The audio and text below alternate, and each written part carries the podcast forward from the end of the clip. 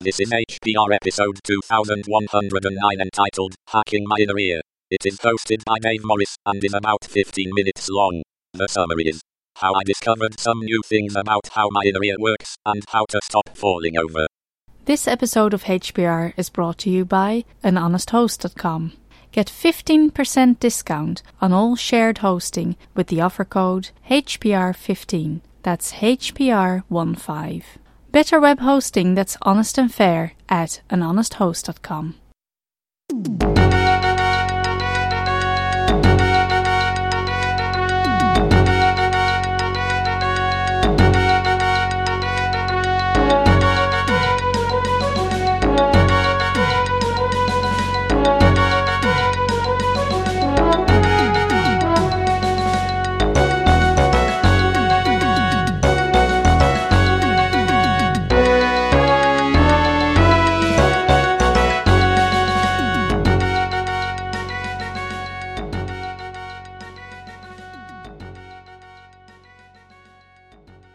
Hi everyone, this is Dave Morris. I'm going to do a slightly unusual show today, or episode, whatever you want to call it, because we're very short of episodes in the queue. I'd had this one in my list of possibles for uh, over a year now, and I'd more or less dismissed it as, uh, as not being appropriate. But given that we're quite desperate, you're going to get it.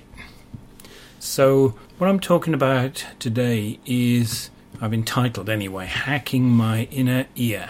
So, I'm seeing it as a bit of a hacking exercise. You, you decide whether you agree or not. So, what motivated me to do this was in April 2015, I suddenly found myself getting really dizzy as I bent down when I was having a shower actually, and I pretty much fell over as a consequence just about managed to save myself and didn't, you know, hit my head on the wall or something. scared me. Went to see a doctor, but since it was a weekend, I got a sort of emergency guy and he wasn't really able to diagnose it.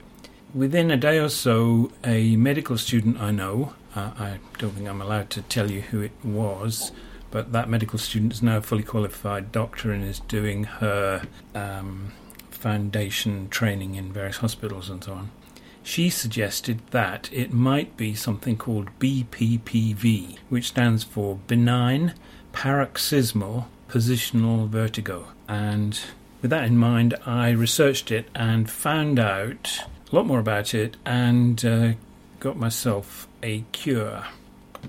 Now, well, first of all, apologies because I'm going to be talking about a certain number of medically technical things try to keep that to a minimum. Secondly, uh, disclaimer I'm not medically trained, just an interested observer, happens to have a science education, got a degree in biology. So, the stuff I'm going to talk about, if you experience any of it yourself, then seek medical advice. You need to find out whether it actually is BPPV or something else, and you need to get qualified assistance to deal with it. So, let's talk a bit about the human inner ear, or actually the mammalian inner ear, because they're pretty similar across uh, all mammals, I believe. As a young student, I was not sure whether I wanted to go into biology or medicine. I quite fancied the idea of medicine, but uh, I wasn't quite sure that I had the the I don't know really. I was brave enough to do it, I suppose. I'm sad I didn't make that choice, but there you go. But at that point, I got very interested in the structure of the human inner ear and studied it quite a lot as I was um, preparing for my A level zoology examination. It was on the curriculum, but I went into much more detail than was necessary. I got a question on it in the A level exam and was able to write a lot. In fact, I had to control myself, otherwise, I've been writing, you know, on that for the entire time. Uh, I got a, a good mark as a consequence, I'm pretty certain. So, the human ear performs two major functions. It's got a thing called the cochlea, which is the bit that handles hearing. Um, it's a bit of a simplification, but uh, you'll forgive me, I'm sure. And the other bit is called the vestibular system, and it's concerned with balance. So I'll skip over the hearing bit in this episode Uh, it's really fascinating. I'm amazed how it works. I'd love to talk about it, but probably not on on HPR. As a tinnitus sufferer, I get whistling in my ears. It's fascinating how it malfunctions as you get older as well. I'm going to concentrate on the vestibular system and in order to give you some sort of insight into the BPPV condition. So I've put a diagram in my long notes. There's long notes for this uh, because otherwise it would be too long for the RSS feed. Many of the texts that you look at, and the ones I looked at when I was studying this back in the, the 70s, uh, show pictures of a structure with the curly cochlea and the, the semicircular canals and stuff. You'd get the impression from that that there is a sort of thing you can take out of a of a skull, which is this structure. It's not true. What it's actually showing is a series of cavities within the, the sort of solid bone, the temporal bone of the of the skull. So it's it's tubes. It's not a, a structure that you can remove per se. That's my understanding. I've never dissected a human head. I've dissected a number of other other heads, and, I, I don't believe we didn't look at that particularly. But uh, anyway, the various cavities and passages that make up this structure are fluid filled with a fluid called perilymph, which is worth mentioning because it's part of the cerebrospinal fluid that is in your spine and around the in your skull and bathes the brain. And inside the uh, each of the tubes there's a membranous tube or membranous structures many of them are tubes which is filled with another fluid called endolymph the balance system is a, a fairly chunky looking chamber called the vestibule and connected to it as you can see in the picture hopefully uh, there are three semicircular canals the canals are oriented at right angles to each other and are responsible for sensing rotational movement of the head. And I put down here pitch, roll, and yaw because uh, you know if you if you understand those terms in in the sense of flying a plane or a model plane or something, it's it's the sort of x, y, and z axes rotation. Now there are five sensory areas in this structure, in the vestibular structure, and each of the semicircular canals has a enlarged region, which you can see in the picture, uh, which is called the ampulla. And in there is a collection of sensory cells that um, detect the movement of the, the internal fluid, the endolymph, and the, the movement's caused by head rotation. There are two other sensory structures in the vestibule called, and sorry about these names, the saccule and the utricle, and they uh, detect head position, not so much the movement, but the position in relation to gravity. So this is relevant in the context of this uh, this disorder.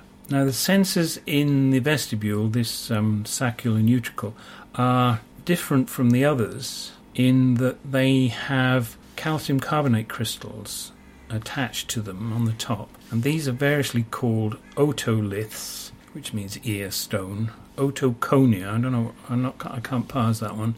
Statoconia is the other name. I didn't look up the Latin of those. I know lith means stone and oto relates to ear.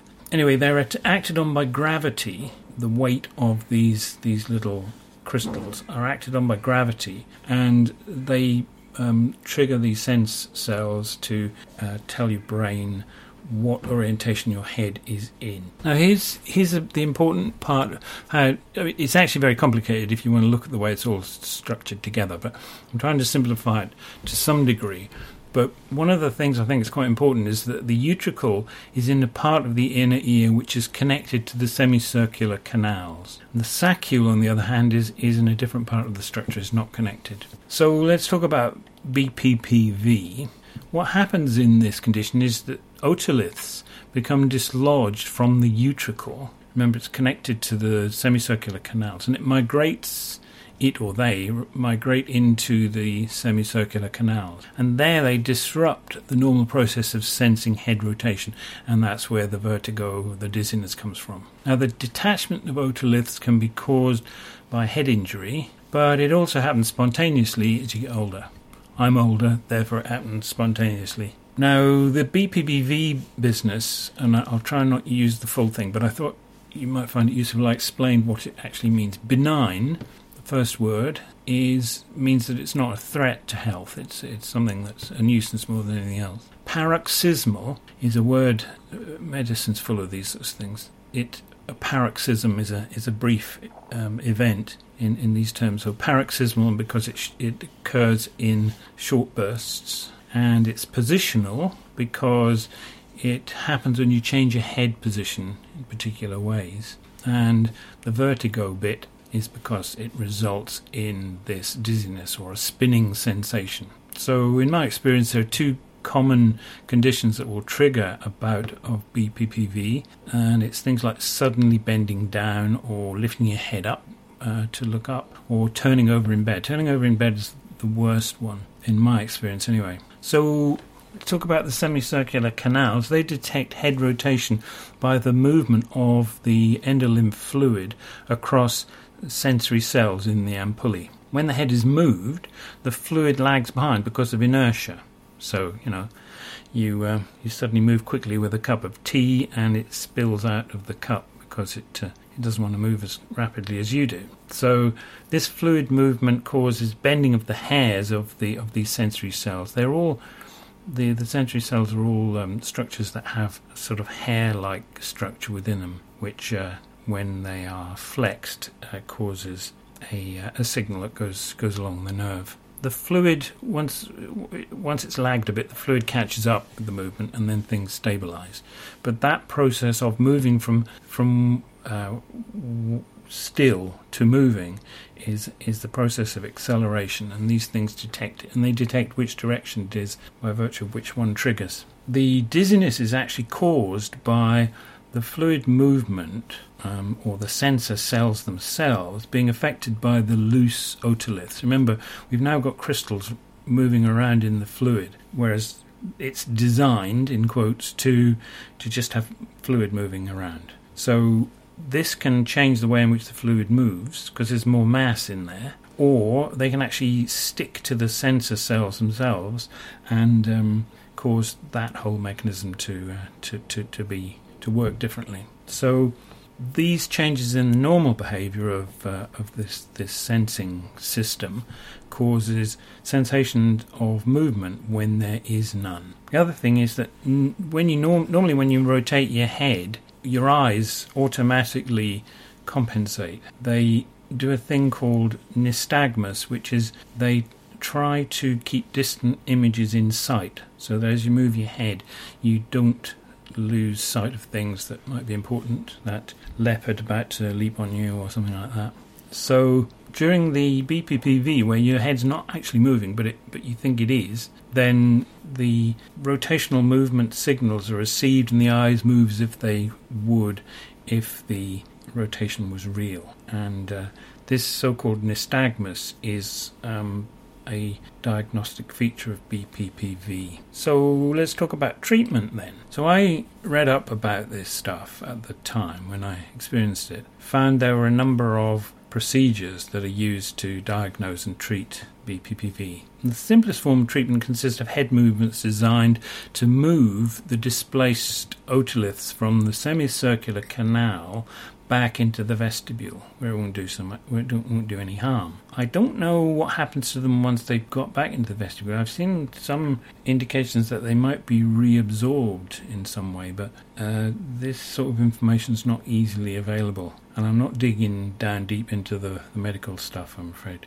Anyway, I found a method which is called the Epley maneuver. But before this maneuver can be used, at least effectively, you need to know where the otoliths are. So it's probably only likely to be one ear, for example. And get, getting some idea of which of the semicircular canals is affected is also quite uh, useful. Well, I, I worked this out by guesswork largely. This is why I wouldn't recommend you doing this yourself if you if you uh, experienced this uh, this thing. The in fact the direction of the nystagmus indicates which ear is affected, but doing your own nystagmus diagnosis is not easy. I sort of guessed. I thought that it was in, I forget which ear now, my right ear, I think. And so I, I worked on that principle. The severity of the BPPV I had was fairly mild. I just had the dizziness, and I managed to, after having been caught unawares by it in the first instance, I was able to, to deal with it pretty well. Uh, some people do actually, they, they just sort of live with it, and, and it will sometimes correct itself because you've got this thing moving around inside the, the canals of the ear. Sometimes they'll fall out of their own accord. Anyway, I found the, I found the Epley maneuver and gave it a try and found that it actually worked for me. I just tried it once and it worked, and I haven't had the problem since. Now, I pointed at some details of all of this stuff. If you go and look on Wikipedia, you can find a complex, comprehensive description of BPPV.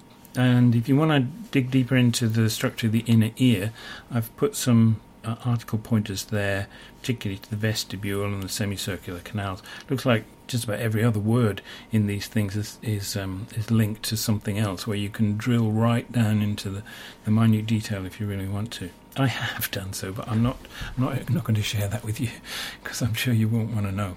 I also put some stuff in about the Epley maneuver, which uh, there's an um, Wikipedia article about it, about Dr. Epley himself and his uh, his discovery of this or creation, invention of this maneuver. I find the the YouTube animation that I've pointed to, I think actually explains things really well. Not quite as much detail as I've done here, but hopefully, you know, it, it, it, if you you you have this issue or you know somebody who has, you might find that a useful thing to to check out. But um, that was the pr- process I actually used. There are there are others, as I say. It's the one I used, and that was the thing that seemed to uh, give me relief. So, in ending, I'll just say that I guess that I managed to hack my own inner ear, but it was more by luck than anything else. Okay, that's it. Bye now.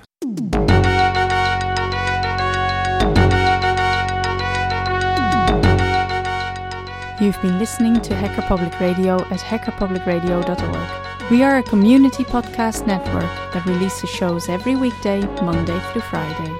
Today's show, like all our shows, was contributed by an HPR listener like yourself. If you ever thought of recording a podcast, then click on our contribute link to find out how easy it really is. Hacker Public Radio was founded by the Digital Dog Pound and the Infonomicon Computer Club and is part of the binary revolution at binrev.com. If you have comments on today's show, please email the host directly, leave a comment on the website, or record a follow up episode yourself.